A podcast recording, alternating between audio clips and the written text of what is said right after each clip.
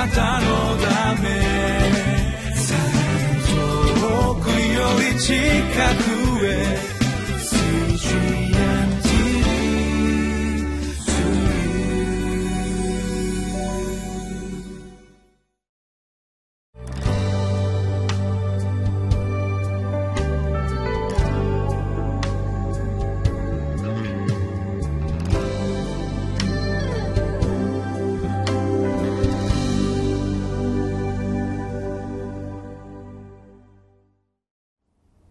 CGN テレビをご覧の皆さんどうもこんにちは、えー、9月の30日最後の日ですけれども、えー、水曜日、えー、今日の QT の交わりをしていきたいと思いますタイトルは「神には一つの魂が世界より大切です」えー、聖書の箇所はエゼキエル書13章の17節から23節までを通して分かち合っていきたいと思います、えー、今日のこの箇所はですね、えー、この神様の言葉を少しねじ曲げてしまうものまたは本当に別なことを語ってしまって民をこう惑わす者に対しての警告、えそれからそこから神様がその一人一人を救ってくださるんだよというようなお話です。私たちがこのところから今日現実に何が適用できるかともに分かち合っていきたいと思います。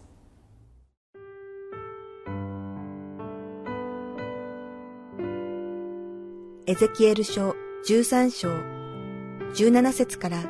23節。人の子よ自分の心のままに予言するあなたの民の娘たちにあなたの顔を向け彼らに予言して言え。神である主はこう仰せられる。皆の手首に樹宝の紐を縫い合わせ、あらゆる高さの頭に合うようにベールを作って、人々を罠にかける女たちに災いが来る。あなた方は私の民である人々を罠にかけて、自分たちのために人々を生かしているのだ。あなた方は一つかみの大麦のため、少しばかりのパンのために、まやかしに聞き従う私のためにまやかしを行い、死んではならない者たちを死なせ、生きてはならない者たちを生かして、私の民のうちで私を汚した。それゆえ、神である主はこう仰せられる。見よ、私は、あなた方が人々を鳥を取るように罠にかけた呪いの紐に立ち向かう。それらをあなた方の腕からもぎ取り、あなた方が鳥を取るように罠にかけた人々を私が離す。私はあなた方のベールを剥がし、私の民をあなた方の手から救い出す。罠にかかった者たちは、もうあなた方の手の内にいなくなる。この時、あなた方は私が主であることを知ろう。あなた方は私が悲しませなかったのに、正しい人の心を偽りで悲しませ、悪者を力づけ、彼が悪の道から立ち返って生きるようにしなかった。それゆえ、あなた方はもう虚しい幻を見ることができず、占いもできなくなる。私は私の民をあなた方の手から救い出す。この時、あなた方は私が主であることを知ろう。それでは皆さん共に本文を分かち合っていきたいと思います、えエゼキエル書はとってもね励まされると思います、えいつもですね神様エゼキエルを呼ぶ時に人の子よというふうに、え呼ばれますね、え私たちも人の子ですね、え弱さを持っていり強さもあり、えけれども時々はですね情熱燃えて神様に従うこともできる、えけれども完全ではない、えそんな人の子よ。でも神様の声を聞いてくださいね、えー、今日も皆さんに対して、えー、語られていると思いますね。皆さんの状況がどうであれ今日も神様の声が、えー、皆さんに語られているんだ。そのような思いを持って期待を持っていきましょう、え今日ここに出てくるのはある、え女性たち、えが出てきます。その女たちはどういう女性たちかっていうと、えまあこの予言する何かね心のままに予言するということですね。神様の御言葉を予言するのではなくて心のままあ、まあ、自分たちの思い勝手にですね、えー、まあ、あの予言をするそういう人たちですね、えー、この人たちはどういうふうにするかっていうと18節に書かれてあるんですけれども、まあ、手手首にですね、まあ、紐を縫い合わせてですねなんかですね痛そうなことをしてるわけですね、えー、そして、えあらゆる高さの頭に合うようにベールを作ってね、えいろいろなあこ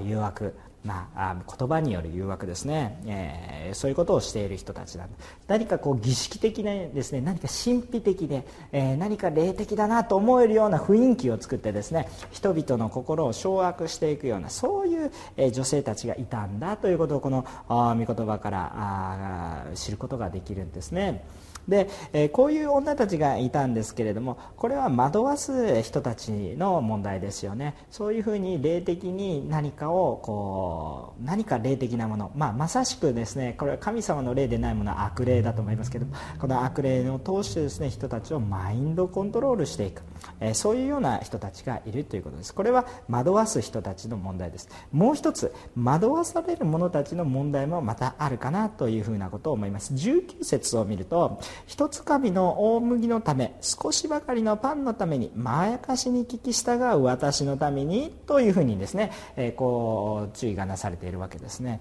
えー、これはですね、えー、こう惑わされる方の問題もあるなというふうに思うんですね。私たちはこの普段誘惑が誘惑にならない生活っていうのがあるんですね。いつも御言葉に立って歩んでいるとですねいつも精霊順番しているとですねさまざまな誘惑が来てもそれもはや誘惑でも何でもないんですね。はいはいうんじゃあこれは私とは関係ないものですねって言って目も触れないようなものです。しかしですね私たちの目的がですね、えー、まあ少しちょっと短絡的肉体的なものだけになっているとですね誘惑がまさに誘惑になってしまいます、えー、甘い言葉がまさしくですね私を誘う言葉になってしまうわけなんですね、えー、明らかにですね、えー、何かもうこう儀式的ななんか霊的な雰囲気を作り出して、え、人々を騙そうとする者がいたとしたとしても本当に御言葉にしっかり立っていればですね単なる茶番にしか見えないですよね。笑い話のようにしか見えないんですけれどもしかし私たちの心の目的がですね何か短絡的な何か自分に得よう得ようとしているとですね何か本物のように思思えてくるわけなんです。で全てイリュージョンなわけなんですけれども、えー、それが本当に神様につながっているとあ本当に笑い話で終わってしまうような話なんですけど私たちの心がつけ入る隙を与えていると誘惑が誘惑になり惑わされるものの問題がありますよということも考えることができるんですね。しかしですね神様はそれはそれでほっとかれるんではなくて救いを与えられる神様なんだ。エゼキエル書っていうのはずっとですねもうはっきり言うと審判裁きの話がずっと警告がされていくんですね、読んでいるとですね非常に重いです。当時このエゼキエル書を読んだイスラエルの人たちはどう思ったでしょうねエゼキエルのことをね。もうこいつは本当にうるさいやつだなと思ったかもしれません、けれどもそのメッセージを深く見るといつも救い出される神様のメッセージが最後に来てるんですね。救い出される神様は愛を持って罪人である私たちを救い出そうとしておられるんだということをですね思うわけなんです。え、この20節21節、え、を見るとですね、え、この偽女預言者たちに対してはですね、えま、神様が直接的な力が及んで悪霊的な働きをやめさせられますね、えですから、え彼女たちはですね何も占いもできなくなるようなっていうことが最終的には23節に、え書かれていきます。直接的に彼女たちからあこの出ていきなさいということをするんですね。えー、このことを私たちが思った時にですね、えー、まあ、この偽預言者たちこの女預言者たちがただ単に裁かれているだけじゃなくてこの悪霊からこう離されているという事実を見るのである意味これはですねあのある一種の救い悪い霊からの解放ということにも考えることが、ね、もちろん、えー、それで成り合いをしていたいわけですからそれで、えこう仕事ができなくなる一定のこのあペナルティというものがあ課せられているのかなというふうにも感じます。で一方でですねそのだ、ま、惑わされている者たちに対してもこれは、えー、あなた方の手からえ、私の民をあなた方の手つまり偽預言女預言者たちの手から、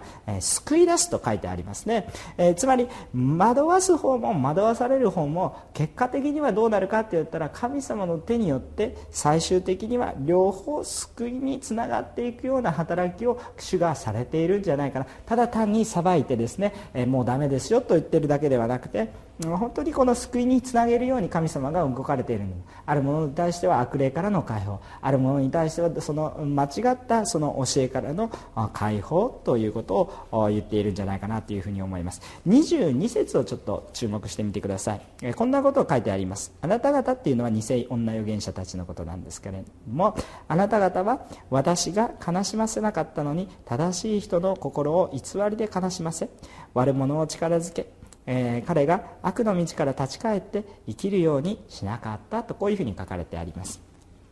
これは偽預言者のすることですね。これを逆にすると本当の預言者のするべきこの使命が見えてくるわけです。本当の神様の預言者神様の御言葉を伝える人はこれの逆です。つまりどういう人のことでしょうか、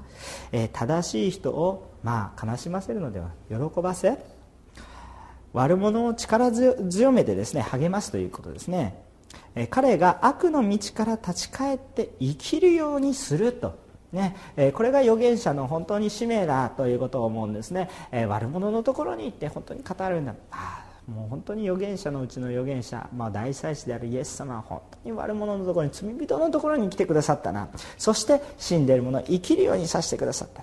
な。立ち返るようにさせてくださったな。あエゼキエル書も立ち返りなさいという御言葉ですよね、えー、その聞いている人に言ってるんじゃなくて聞かない人に向かってずっと投げかけているこの思いなんですね。この神様の諦めない愛このメッセージをね私たちやっぱり、え、聞いていきたいと思うんですね、え、23節に、え、まあそういうふうなね、えことがありますけれどもあなた方はあなた方はと言って偽預言者女預言者たちの言葉を連呼しますけれどもこういうふうに言います。もう虚しい幻も見ることができず占いもできなくなる。私は私の民はあなた方の手から救い出す。この時あなた方は私が主であることをしろってこう書いてあるわけですね。あなた方あなた方、ね、女預言者たちも主の存在を知ることになるということですね、えー、本当に主の存在主の圧倒的な力主の愛を私たち感じる時があるということです。その働きまたその言葉に私たち真剣に向き合いたいと思います。真剣に向き合ってないと簡単に先ほど最初にあった女預言者たちの惑わす心にですね私たちが惑わされる方の問題として陥ってしまうしまた惑わされるものになってですね惑わされてしまうとまた私たちも惑わすものになってしまう。と。そういうことなんです。ですから皆さんいいですか？今日真剣にこの聖書の御言葉に向かいたいと思います。神様を真剣に私一人の魂のために命を懸けてくださいました。そしてメッセージを与えてくださってるんです。ですからこのメッセージに対して私たちも真剣に取り組んでいきたいと思うんですね。